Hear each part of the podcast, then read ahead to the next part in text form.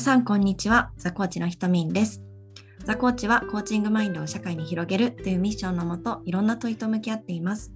問いから始まるラジオ問いラジではザコーチの岡ちゃんとひとみんの中にある問いを真ん中に置いてゆるく対話をしていきます。岡ちゃんはい。久しぶりですね問いラジ。そうですね。久しぶりですね。いつぶりだろう。半年ぶりぐらい多分半年ぶりぐらいな気がしますね。多分春ぐらいが最後だったかもしれないなというところで。いやー確かに。ちょっとそうっすよね。全然かこれちょっとひとみには言ったけどあの、うん。僕このイヤホンこのこのイヤホンあるんですけどこのイヤホンをつけたらなぜか絶対パソコンでトイラジ流れちゃうんですね。なんか自動設定になってるのかわかんないですけど絶対流れちゃうんですけどはい。ちょっとそんな感じです ねリマインドがいつも来てるっていう あのトイラジ取れよとはい ことですね。それではそうですねあの皆さんの問いも良ければいただきつつという感じですが岡ちゃん今日はどんな問いと向き合っていきたいですか？そうっすね。確かに。ちょっと、そうですよね。ぜひちょっと皆さんからチャットで問いもか問いを募りたいなっていう気持ちですかね。あの、まあちょっと全部拾えるかちょっとわかんないんですけど、ちょっとピン、その問いから湧いてくるものがあったら僕とひとみんから話していくっていう感じでいこうかなと思ってます。まあ、あとはそうですね、始まりはやっぱりじゃあどうですか？なんかもうすでになんだろう、この画像的にはザコーチの今と未来、ビジョントークということで、うん、はい、なんかそういう問いが、まあ、今と未来、ザコーチの未来とは、2人から見えるザコーチとはって思っちゃうから、問い来てますけど、そこが始めていきます。そうですねあのちょうど10月12日にあの代表交代もして今っていうところもあるので、まあ、そういう意味ではそこのなんか問いから始めてみたいなと思います。ちょっと久しぶりだからなんかちょっとトイラジ緊張しますね。いや、緊張しますね。すみません、ちょっと鼻声ですか、今？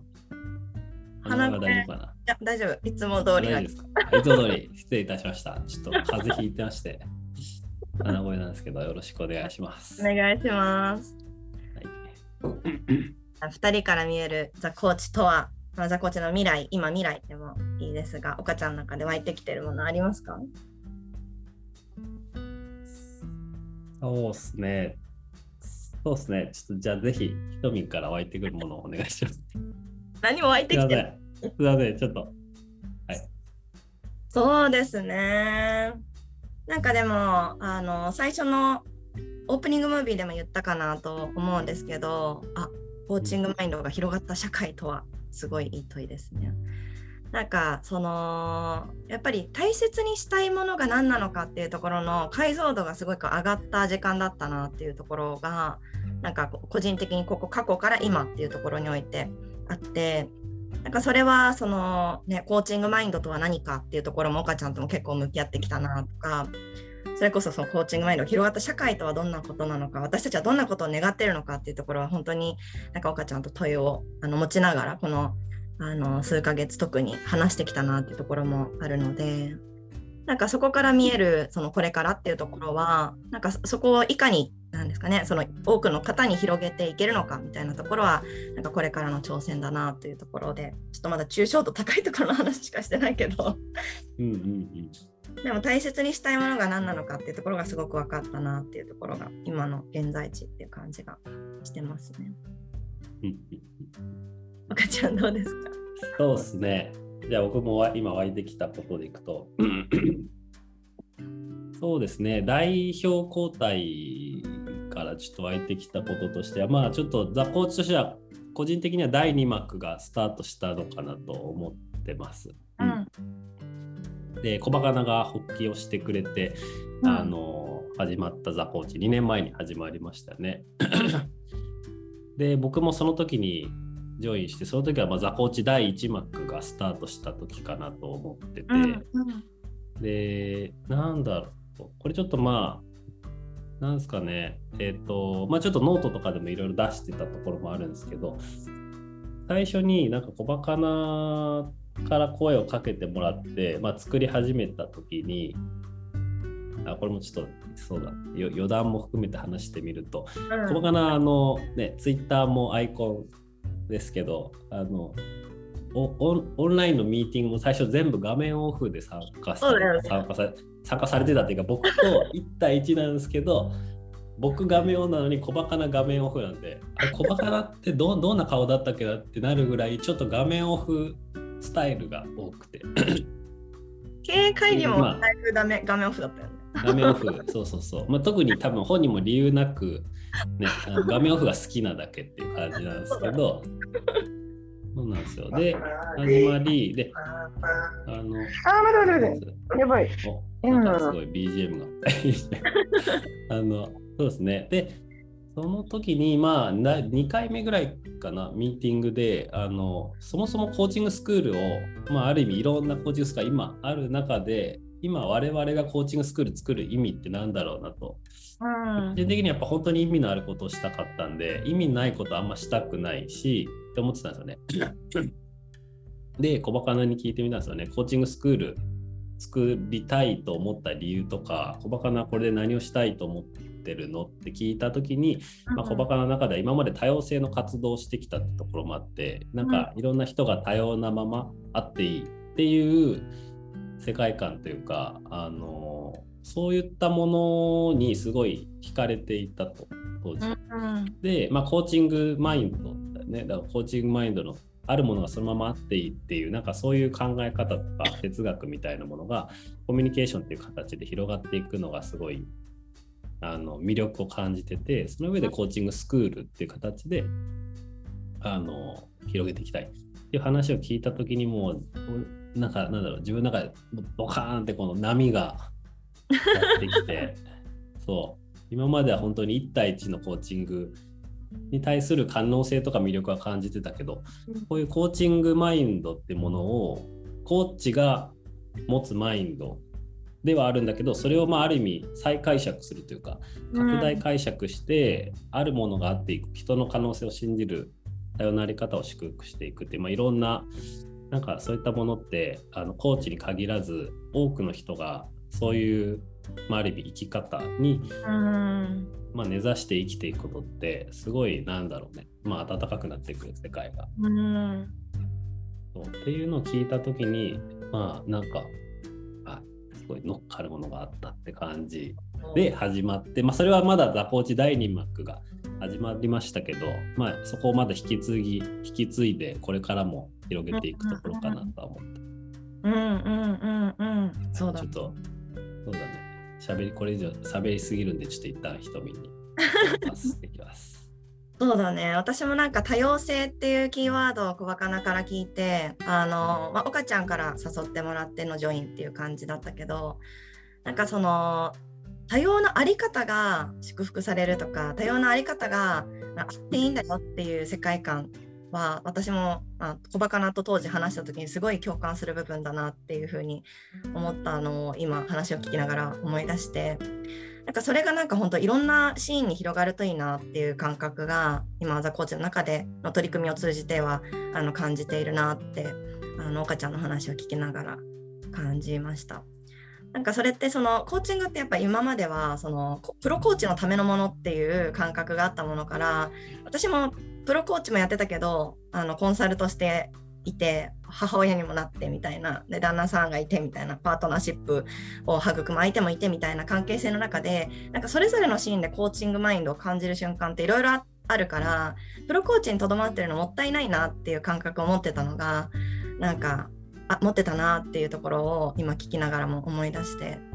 それが本当に日常の中とかビジネスシーンとかで広がるといいなっていう願いをあのすごく持っているなって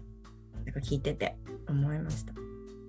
でなんかこの願いってなんか個人的にはやっぱ今まで広がってないけど必要なところに広がるといいなとかなんかこの価値が再解釈されてあコーチングってコミュニケーションスキルだけではなくてこういうあり方とか関係性っていうところのなんか温かさみたいなものもあるんだなっていうところがなんか感じられるとなんかよりこのコーチングっていうものが広がる可能性とかいい形でなんか社会になんかインインパクトっていう言葉はちょっと強いかもしれないけどなんかすごく広がっていくイメージがなんか湧いているなっていうところでなんかだからこそ神山とかグリーンズとかねあのいろんな取り組みをあの広げるパートナーをなんか共に広がっていってるのかなっていうところを感じてます。うんうんそうですね。やばい。ちょっと一個問いが湧いてきてしまいましたが、おそれを使っていいものか。ちょっといいよある、いや、なんだろう。多様性っていうキーワードから、まあ、ちょっと、俺の中では多様性うんとは何か、まああるものがそのままあるままにあっていいっていう感覚と捉えてるんですが、うんあるものがあるままにあっていいってなんだっていうかっていう問いが湧いてきてあの、あるものがあるままにあっていいあるものがあるままにあってはいけない時はあるのかっていうか、おー。いやちょっと思ったのが、うん。なんだろう。ちょっと小バカだの話さっきしたからちょっと思い出したんだけど。うん。あのなんだろうね。ね我々も座コーチを通じてえー、といろんな議論をしてきたなと思っててうん。うん社会に何を届けたいのかっていう文脈の中で、まあ、届け方とか届けるものとかもやっぱりね僕にもすごい大事にし守りたいものがあるし、まあ、瞳にもあるしうん。でザコーチのまあいろんな開発してくれてる人たちリードしてくれてる人たち、まあ、あとはデザイン届ける人たち、まあ、いろんな美学があるっていうかあの、うんうん。こうありたいだし、まあ、小バカなにもあったと。で結構ねやっぱあのえっとまあこの2年いろいろやってくる中でやっぱり小バカなとしてはこういうものを作りたい俺としてはこういうものを作りたい。一人では作りたい、まあ、そういうのもめちゃくちゃぶつかり合って今に至る感じで,、で最終的にはねあの小バカなも自分の道を今選択してあの進もうとしてるしザコーチも選択し進もうとしてるしあのね、これも一人も選択肢もしてるって中で多様なものがあるままにあっていいっていう思想のもとあるものこれがいいっていうのがやっぱあったから俺の中にうんうんうんうん。それってまあ言い方を変えればあるものがどの中にはあるものがあってはならないものもあったとも言える。うんうんうんうん。うん伝わるから抽象度高い話してる。伝わる伝わる。もう多様それ何なんだろうな。ね。あの多様であっていいみんなそれぞれだよねっていう考え方だけじゃなくて時にはここに向かう時にぶつかり合うよねっていううんうんうん。そのぶつかりいやそうそうって多様性とはちょっと違う概念じゃなんじゃないかっていうことうん。なのかな。いやでもまさにまさに。うん。対立が生まれる時っていうのはやっぱあるものがあってはならないっていう前提のぶつかり合いでもあるのかなみたいな感じで、うんもうこれはちょっとなんかそう。ねなんかなんだろう難しいけど矛盾してもいるっていうか、ね とかそこのなんか問いをえ岡ちゃんの中で生まれたのはなんかと岡ちゃんの中で大切にしたいものなのかなんかザラザラした何かが引っかかりがあるからそれが生まれたのかなとも思ったんだけど。はいはい。はそうですね。ちょっとなんか、まあこれも答えになってるか分かんないけど、湧いていくままに話していくと、うん。やっぱりあるものがあるままにああ、ちょっと自分の中の矛盾をちょっと今出したいなと思うんだけど、うん。あのあるものがあるままにあっていいって思ってるし、その感覚って人を生きやすくするし、人をうんなんかすごい人生豊かにしてくれるなとは思ってて。うん。ただこの考え方をコーチングっていうある種コミュニケーションを通じて広げたいと自分は思ってて、うん。ただ広げるにあたりあのなんだっけあるものがあってよくないみたいなうん。あのなんだろうあでもちょっと喋りながら若干瞑想してきた自分がいるんですけど。私そしたらあのあ。あどうぞどうぞ。あね瞑想してきたところにちょっと乗っけたくなって、ねお願いしますお願いしますあるものがあっていいあるものがあってはいけないっていう二元論になってるとそこは多分いい悪いっていう判断になってしまうのかなっていうことを、うん。今話のまあススタンスというかとしてうん。感じたなっていう、うん。私なんかそのあるものはあるだけであるっていう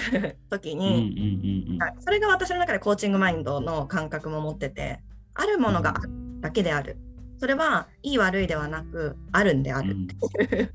でその時に多様性はある前提の中でなんかそのお互いあるんだね。ってことを踏まえた上での対話がされるかどうかっていうところがなんか個人的にはなんか目指したい世界観だなっていうところを今話,、うん。今話を聞きながら感じて。あるはい。のはあっていい悪いってなると言ってはいけない側面をなんか生み出してしまうけど、うんうんうん。ちゃんの中にある。私と違うものがある。でもそこはあるんだっていう事実として受け止めた上ででも私はここがいいと思うんだけど、はいはいはいどう思うっていう問いかけをし続けられるかっていう少しなんだろうな。認めた上でのなんだろう。多様性を認めた上でのあり方というか なんか対話みたいなところはなんか個人的にた大切にしたい感覚を持ってるなって。はいはい。聞いてて思ったんですが。あ確かに確かにで岡ちゃんもそれある感じがしてるんだけどあのいつもの、ね、話私相当岡ちゃんとはぶつかり合いながらもディスカッションはいそうそう。そうそうそうそう。だからあるそうそうあるものはあっていいって俺も瞳も信じてるんですがそのプロセスの中で点だけ見るとそれはあってはならないっていう自分の信念も含めてぶつかり合っていくプロセスもあるかなと思ってて、うん。ちょっとちょちょっと一個思ったのがあの確かにその多様性のパラドックスっていうなんか言葉があった気がして、うん。あの多様性多様性を大事にしたいと。うん。で多様性を大事にし多様性なんて悪だ同質性こそが正義だって言ってるその思想を多様性を大事にしている人は多様性っていう文脈で受け入れるのかどうかっていう話でうんそうだからあるものは全てあっていいっていう思想を持った人が、あるものはあってはいけないっていう人のそのあり方もあっていいのかっていうなんかそういうね、はい、そういう話が。これあのトイラジの多分ね多様性会で岡ちゃん同じこと言ってました。同じこと言ってますまた出てきたまた出てきた。また出てきた。ちょっと俺の中でやっぱこあ矛盾するなって思って、うんうんただちょっと一個進んだ思考を言っていいですか？あお願いします。今瞳の中でちょっと聞いてて進んだ思考としては、あのなんだろうね点で見るとやっぱり二元論にあの行き着いてしまうと思ってて、うんうん。そう。ただ線で見た時に全てはプロセスだなとは思ってて。うん。そうそうそう。だから、うん、そう。ちょっとはいそういうことを思いました。あの そういうことを思いましたっていうかあのちょっとこれめちゃくちゃこれも話したいんだけどなんかもっといろんなこと。そうだから時間を若干気にし始めてきて。でも私なんか今のプロセスっていうあの、うんうん言葉すごいそうだなと思って好きなものがあるって信じてれば赤ちゃんとその瞬間めちゃくちゃ喧嘩しててもそのうんうん。うん絶対そこでなんかそのお互いに分かち合うところが来るっていいつも思うんだよね。なんかそこだけは揺るがない感じがしてて、なんかうんうんうんそれがあるからここまでやってこれた感じもしてるなっていうあの感覚を持ってるんだけどなんかそれってあ,、あるものはある岡ちゃんの中にある。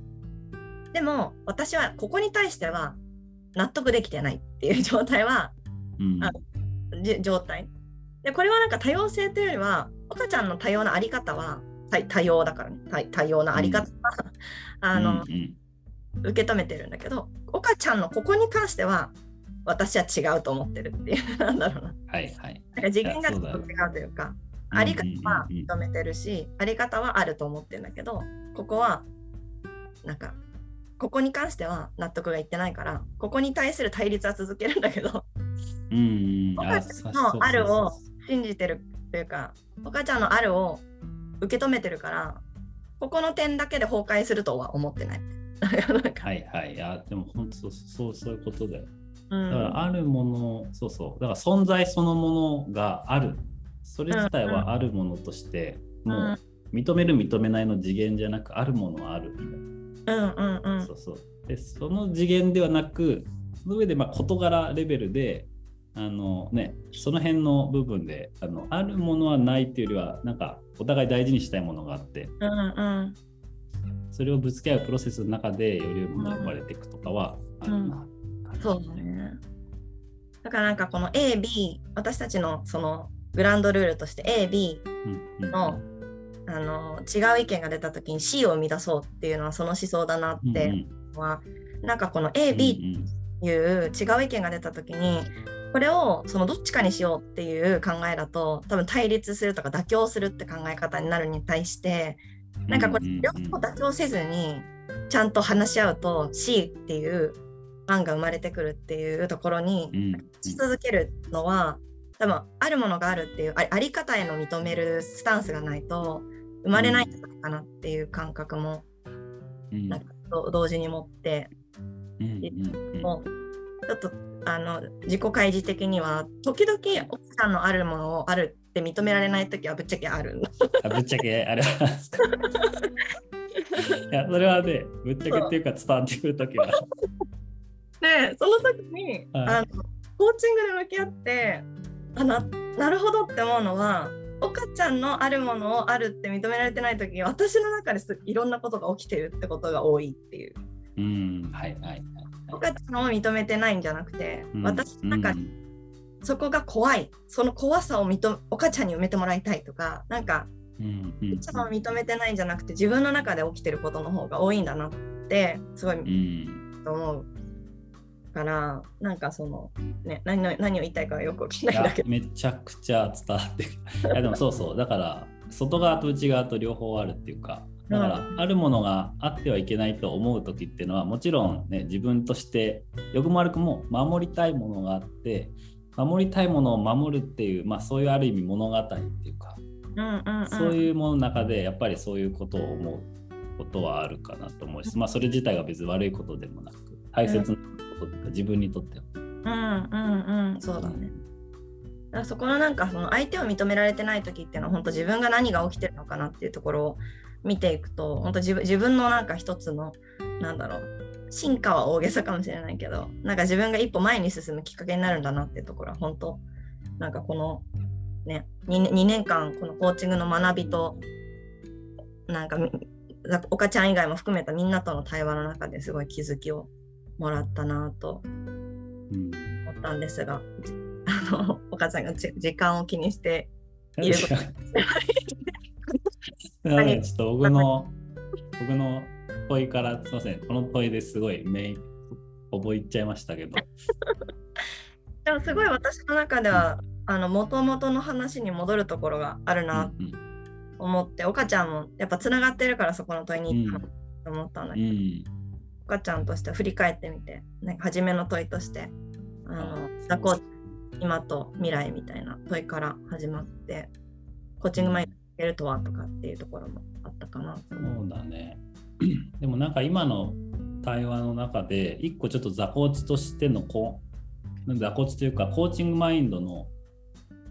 えっ、とコアにあるものが一個なんか個人的には感じるものがあってやっぱ今のひとみんの例だよね。あの、なんだっけ、その、なんかあるもの、例えば岡田のあるものがあってはいけないって思う時があって、それをコーチングで話す中で自分の内面の何かに気づいたみたいな話って、なんか結構コーチングの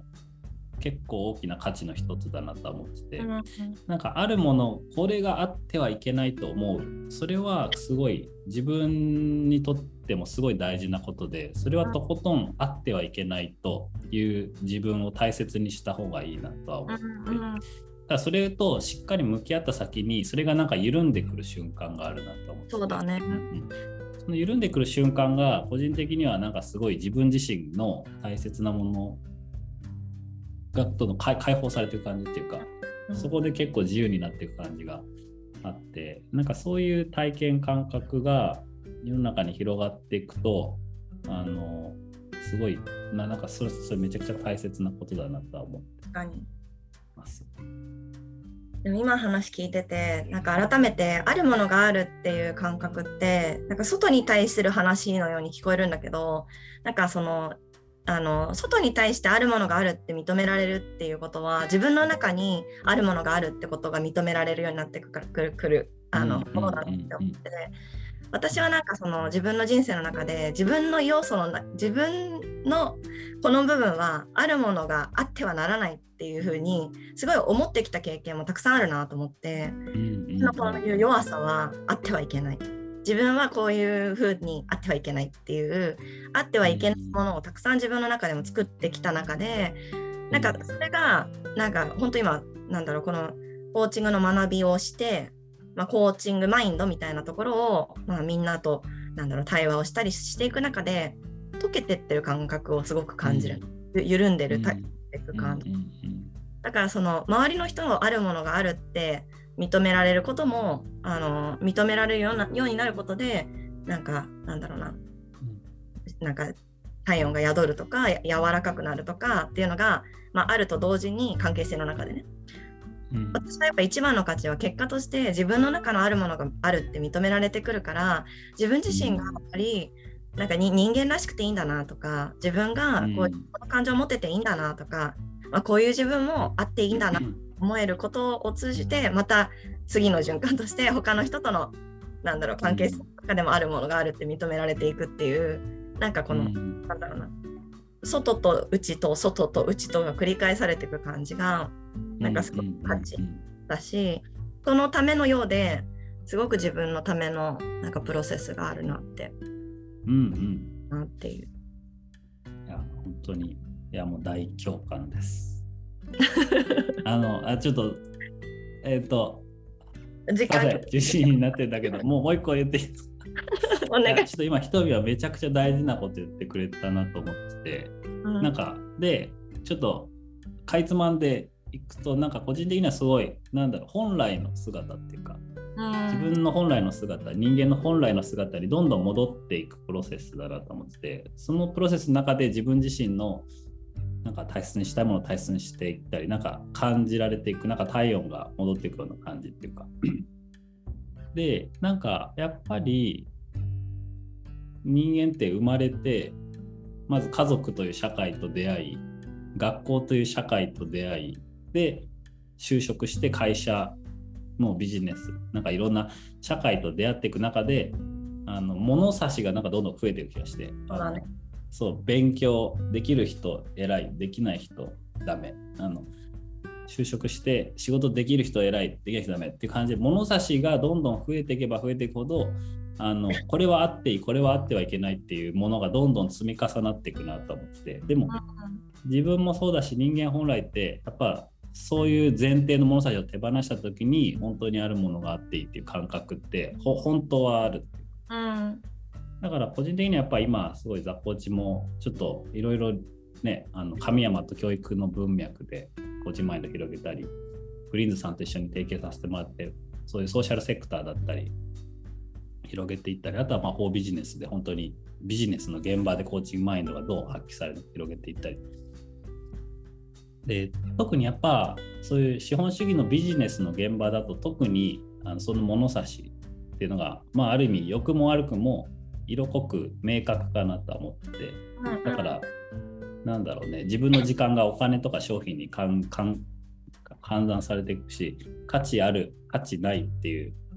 二元論がすごい強くなるのがまあ本当にそこの極地かなと思ってて。うんうん。っていう中にやっぱこのあるものがあるままにあっていいっていうコーチングマインドが広がっていくことでなんかよりその土俵の上でまあ本来の姿を取り戻していけるかどうかっていうか、まあ、この辺はちょっと矛盾もあるけど矛盾と葛藤もあるけどすごいなんか必要なことだなってなんか感じましたね。うん。